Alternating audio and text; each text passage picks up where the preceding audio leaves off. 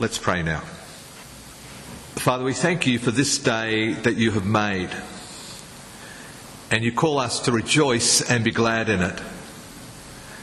And many rejoice because it is Mother's Day. But others don't have a reason to rejoice today or can't find a reason to rejoice. As we go through our days, you call us to be a joyful people. Uh, please today, as we go through 1 Peter, help us to see how that might take place when our days aren't necessarily good. Father, we want to hear you speak into our lives, and so we pray that you would help us to hear now by your Spirit. We pray in the strong name of Jesus. Amen. In our first year of marriage, our apartment was burgled while we slept. We felt violated.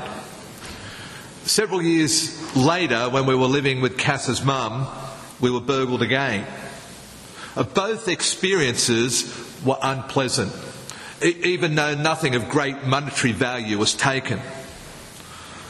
The most precious thing that we lost was a small cameo ring that had been given to Cass by her great aunt. It has great, great sentimental value.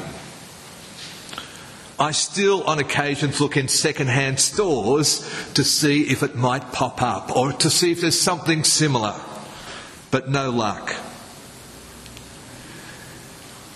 To have that loss is, is hurtful, but I can't imagine what it would be like to be the victim of a home invasion where the loss and the suffering is far greater. Suffering often comes about because we incur a loss, a, a, loss of health, a loss of a loved one. The persecution that some Christians face in our world today is an even starker form still, where they have church, church buildings confiscated, where they have pastors arrested, and even lives lost. 1 Peter reminds us today of that which can never, can never be taken away from us as Christians. So we're going to be looking at 1 Peter again today. 1 Peter from chapter 1 verse 3. Praise be to the God and Father of our Lord Jesus Christ. In his great mercy, he has given us new hope in, he has given us new birth into a living hope through the resurrection of Jesus from the dead and into an inheritance that can never perish, spoil or fade. This inheritance is kept in heaven for you who through faith are shielded by God's power until the coming of the salvation that is ready to be revealed in the last time. In all this, you greatly rejoice, though now for a little while you may have, have had to suffer grief in all kinds of trials. These have come so that the proven genuineness of your faith, of greater worth, than gold, which perishes even though refined by fire, may result in praise, glory, and honour when Jesus Christ is revealed. Though you have not seen him, you love him. And even though you do not see him now, you believe in him and are filled with an inexpressible and glorious joy. For you are receiving the result of your faith the salvation of your souls. I wonder which phrase in those few verses jumped out, had the greatest impact on you as you were listening. Was it grief in all kinds of trials? There is something about grief and trials that we innately want to avoid, we want to escape. Yes, it's okay if others have to endure them, but not me, thank you very much. Grief and trials draw our attention like a magnet. But did you notice that this phrase is surrounded by these words? Praise, mercy, living hope, inheritance, faith, praise, glory, and honour, love, inexpressible and glorious joy, faith again, the salvation of your souls, and grace. Where do you think Peter wants our focus to be as we read here? Uh, on the trials or, or, or, on the joy? And, and where do we find this joy? Well, Peter speaks to us as refugees today, and there are two things that I wish to highlight our new life and future inheritance, and our current suffering.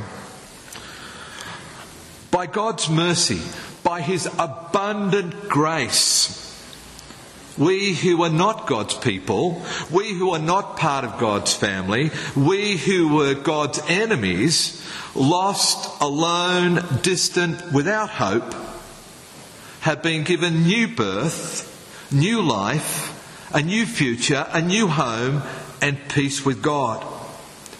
Everything that a refugee could ever want or need. Grace and peace in abundance. Peter describes this new birth as birth into a, a living hope a living hope, a vibrant hope, a hope that has been, it is to grow up in and to live out of. This is a hope that is to shape us and, and to anchor us. It is not wishful thinking. It's not maybes. It's not dreaming. It is sure and certain hope because it is grounded there, as you will see in verse 3, it is grounded in historical fact the resurrection of Jesus from the dead. This hope is not from within us, not dependent on us, not on our strength, not on our goodness, our effort, our potential, our ability, our love, as great or as meagre as that might be. Our hope is in God's unrelenting, unshakable love that He has shown us in His Son Jesus. Our hope is grounded in what Jesus has done and what He most certainly will do. Peter, like us, was a doubter, a denier, and wanting to do things in his own strength, his own way. And we saw all those things, didn't we, in the Matthew series last term? Yet he is convinced of this living hope. He is absolutely certain that he has this. There has been a dramatic change in his life.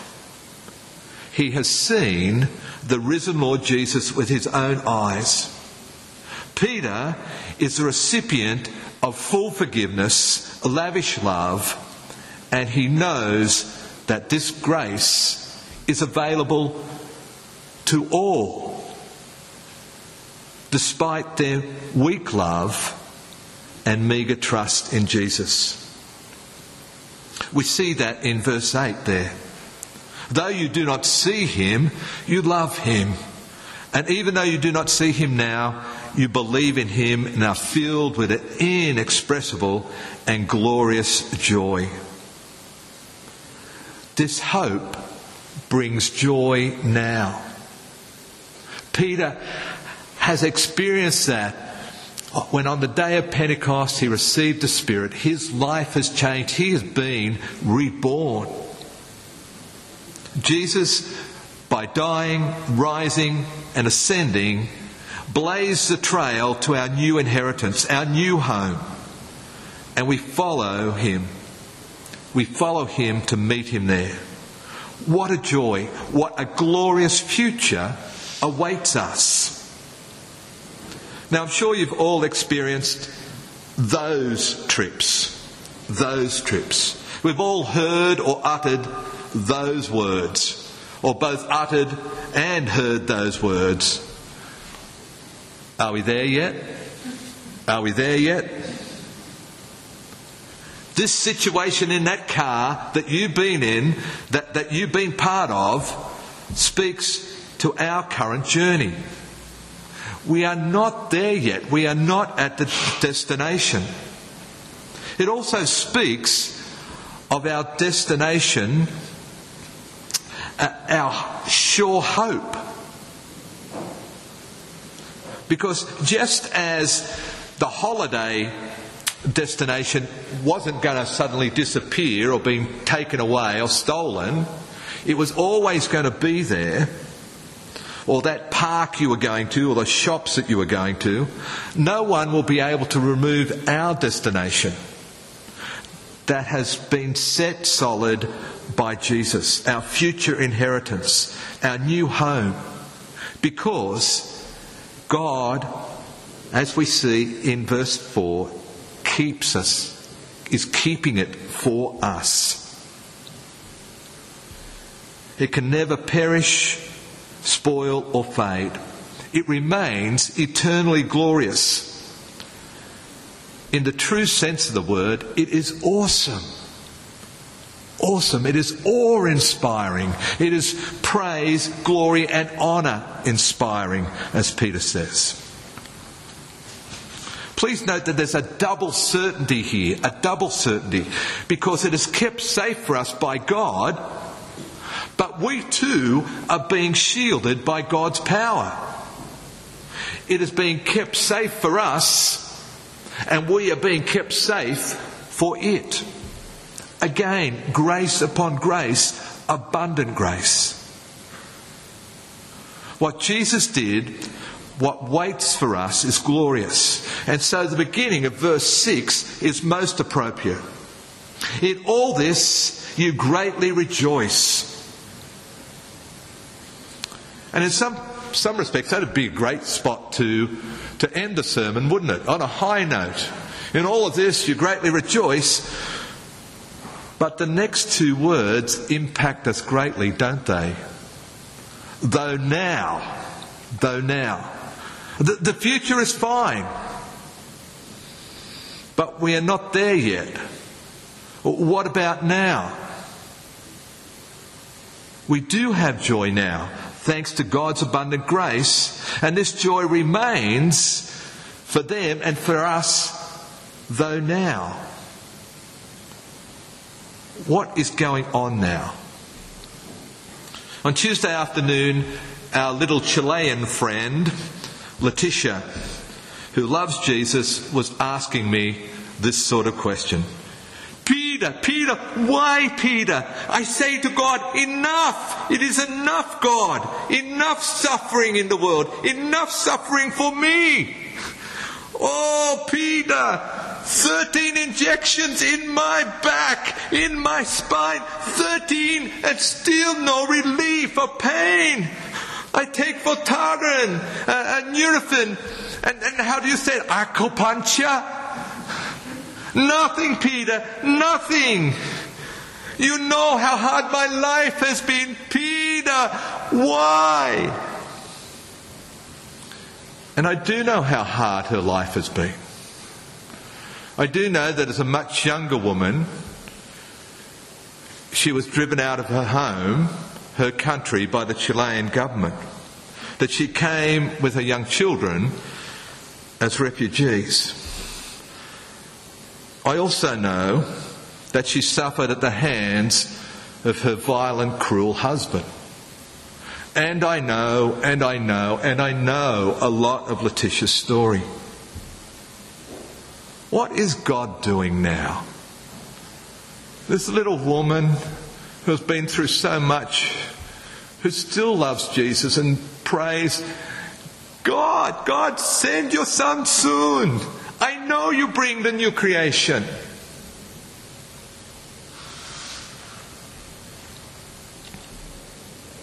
What is God doing now?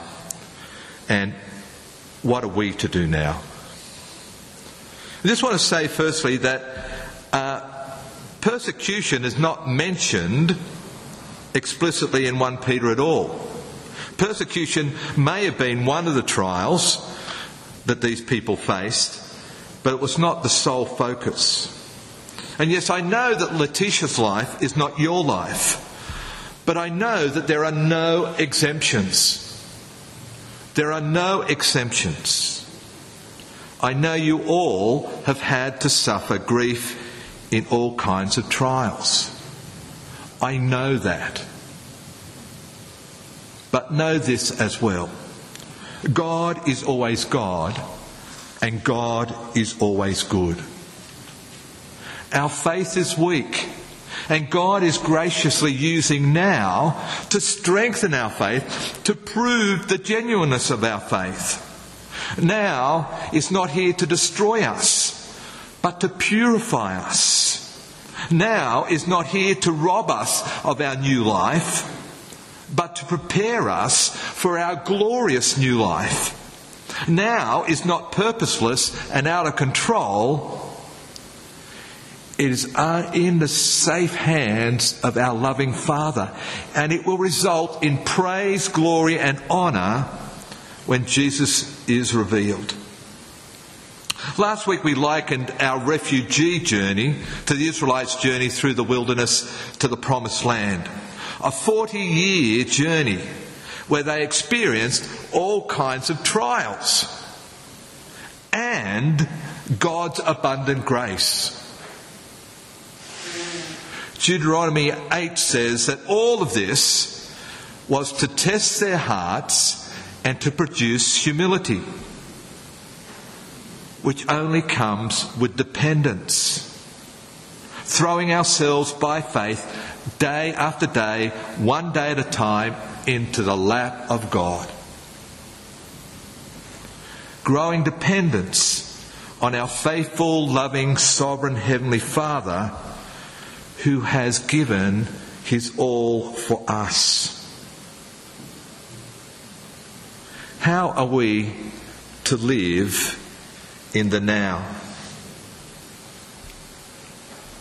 We live between the past and the future.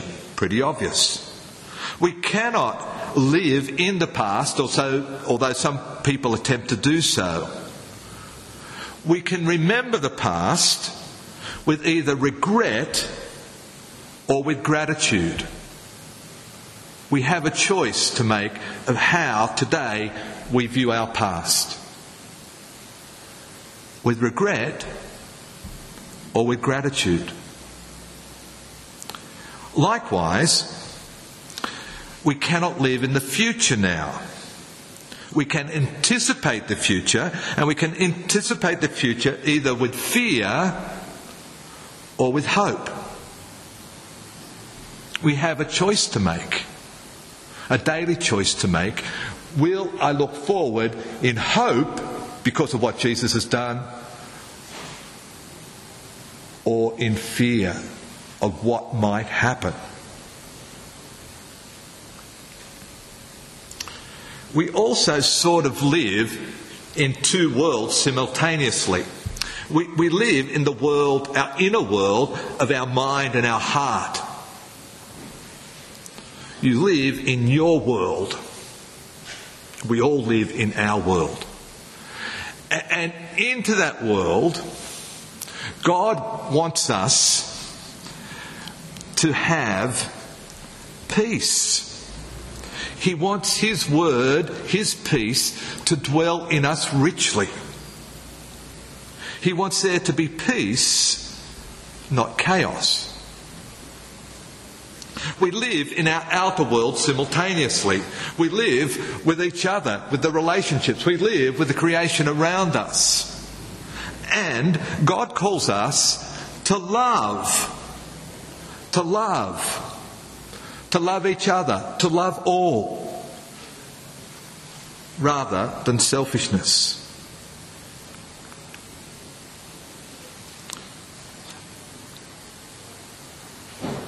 As God is infinite, doesn't have a beginning, doesn't have a, an end, is beyond time, God exists in the now. His existence is always now.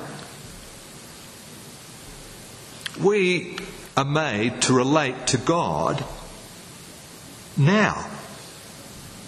By His Spirit, He lives in us now. So, how do we increasingly seek to, to live this life, to live in the now, and to live with the trials that are now? Peter encourages us to look to God, not our circumstances. We hope in Him. We hope in Him, knowing that what He has done for us, He does by grace. Peter encouraged us to remember Him, to remember that He is with us now we ask for His help to choose gratitude rather than regret. We ask His help to choose hope instead of fear. We seek to develop a greater attentiveness to what God might be doing to, and what He might be teaching us about grace in every now. For in God's kingdom, nothing is wasted. He is with you in pain, sorrow, and heartache. In fact, He weeps with you as you weep. He weeps as He wept over the people of Jerusalem. He is with you in your joys and your celebrations. In Zephaniah 3, it says that God rejoices over you, rejoices over you as He leads you homeward. As we seek to increasingly live what might look a bit like a cross shaped life, a cross formed life, looking back with gratitude, looking forward with hope, seeking His peace within, and loving all without.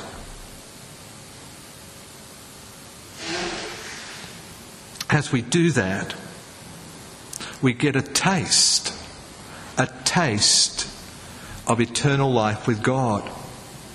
And as we do that, as we love in that way, we give each other a taste of eternal life with God. But it is ever only, it's only ever one now at a time, one day at a time. Just as each day in the wilderness, the Israelites were given enough manna enough manna to fill them. So it was sufficient grace, not, not just a taste, it was sufficient grace to fill them, but it was each day at a time.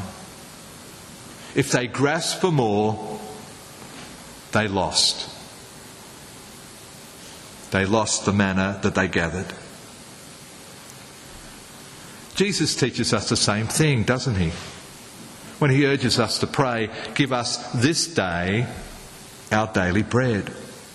Give us grace, Lord, sufficient for today. Fill us with grace today so that we may meet the problems of today in your strength. How are we to face disappointments, pain, and loss? One day at a time with God in the now. You may be familiar with what is commonly called the Serenity Prayer. It is usually quoted in a form like this. The form I have down here is slightly different. God, give me grace to accept with serenity the things that cannot be changed, courage to change the things which should be changed, and the wisdom to distinguish the one from the other. I didn't know until earlier this week that there's a second verse. It continues living one day at a time, enjoying one moment at a time, accepting hardship as a pathway to peace, taking as Jesus did this sinful world as it is, not as I would have it, trusting that you will make all things right. If I surrender to your will, so that I may be reasonably happy in this life and supremely happy with you forever in the next. Amen. We best live now, one day at a time, remembering God's presence in every situation, looking for His grace, grateful with what He has done, hopeful with what He will surely do, seeking peace and sharing love. Robert Emmons is described as the world's leading scientific expert on gratitude. On gratitude. A scientist who focuses on gratitude. In his research over the years, he has discovered the regular occurrence, the regular occurrence in people's lives as time moves on beyond the suffering, beyond the adversity, beyond the affliction, that as time moves on, they are able to see that something good has come from it. New opportunities, deepened relationships, a new sense of community, etc., etc., etc. He calls it the redemptive twist. You might not be surprised to find out that he's a Christian. We know, don't we, that God's plan is the renewal of all things, complete redemption. Things are, things are not just better than we think they are, they are infinitely better than we think. Things don't just turn out well, they will turn out indescribably, inconceivably well pain, suffering, injustice will not just be redeemed, they will be gloriously, creatively redeemed. Praise be to God for guarding us and redeeming us in every now. We can rejoice now because past, present, and future, our entire lives are in God's gracious, loving, unrelenting care. Living in this broken world is designed by God to produce longing, readiness, and hope. We should be joyous, grateful people, considering grace and peace in abundance that we have from God that He has showered upon us in Jesus. Yes, there are trials, but even they will result in praise, glory, and honour when Jesus Christ is revealed. Praise be to the God and Father of our Lord Jesus Christ, who through his great mercy has given us new birth into a living hope. A living hope for living now. Let us pray.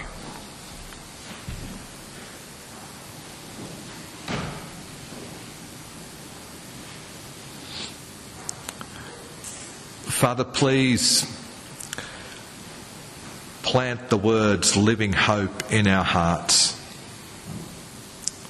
And please help us to learn daily and to encourage each other daily to look to you, to look to you in this life